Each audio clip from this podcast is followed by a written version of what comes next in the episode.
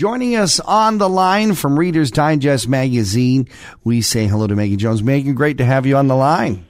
Good morning, John. Lots to talk about today. One of the subjects I, have got this, uh, you know, fear of dentists. So this one is a, a, pretty great article for me to read. It's 13 things dentists want you to know. Uh, it's uh, really some of it is common sense, but a lot of it is things I wasn't even aware of. Uh, let's start with number one, a handy reminder. Yep, you only need to floss the teeth that you want to keep. Um, a lot of people skip out on flossing, but people who don't floss are actually missing out on cleaning over a third of the, the surface of their teeth. So you really want to do that every day. Yeah, I love that. You miss out on the teeth you don't want. Uh, dentists screen for more than just cavities. That's why it's good to have your annual checkup.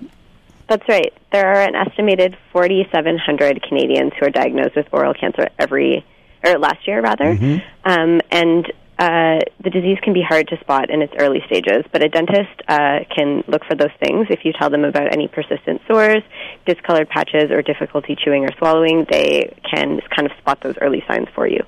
Now, I grew up being told, you know, don't drink that can of Coke. It's going to rot your teeth out.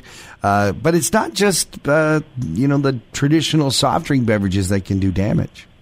That's right. Fruit juices and energy drinks, as well as sports drinks, contain a lot of sugar, and the acidity can cause significant decay in your teeth. Um, so, if you do have to drink those drinks, uh, don't brush them uh, within 30, don't brush your teeth rather within 30 minutes of having them because that will protect your enamel or better yet avoid drinking them altogether and uh, of course regular brushing helps and and dental cleaning which is more than just you know a super duper tooth uh, brushing. It's it's a lot bigger than that. It's right. At the end of the day only a professional can remove tartar or calculus. And uh, those are cement like forms of hardened plaque and your toothbrush and no matter how hard you brush is not going to get them off and another one of the uh, 13 things dentists want you to know. Uh, I, I wasn't aware of this, uh, and this really applies to me, but dental phobes should speak up. That's right. Staff are trained in non pharmacological techniques to make your visit less stressful.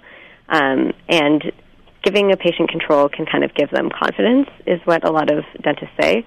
So no matter what they're doing, if you raise your hand and ask them to stop, they'll stop. So that communication is very important. And a lot of people go, you know, I can't go to the dentist because I haven't been brushing and I'm, I'm embarrassed. Uh, dentists don't judge. That's right, and uh, they've definitely seen worse teeth than yours. um, and delaying, skipping, delaying or skipping a dental visit will only make the problem worse and require more invasive and costly treatments later on. So it's really good to just get it out of the way. The article is called uh, 13 Things Dentists Don't, What Dentists Do Want You to Know. It's in the Get Smart section of the latest edition of Reader's Digest magazine. And Megan, if people want to get all 13 of these tips, they can find that certainly in the magazine. But you guys also have some great information online. That's right. You can find us at rd.ca. Thank you so much for joining us, Megan, from Reader's Digest magazine. Appreciate having you on Talk the Town. Thank you, John. Here's Calvin Harris on 95.1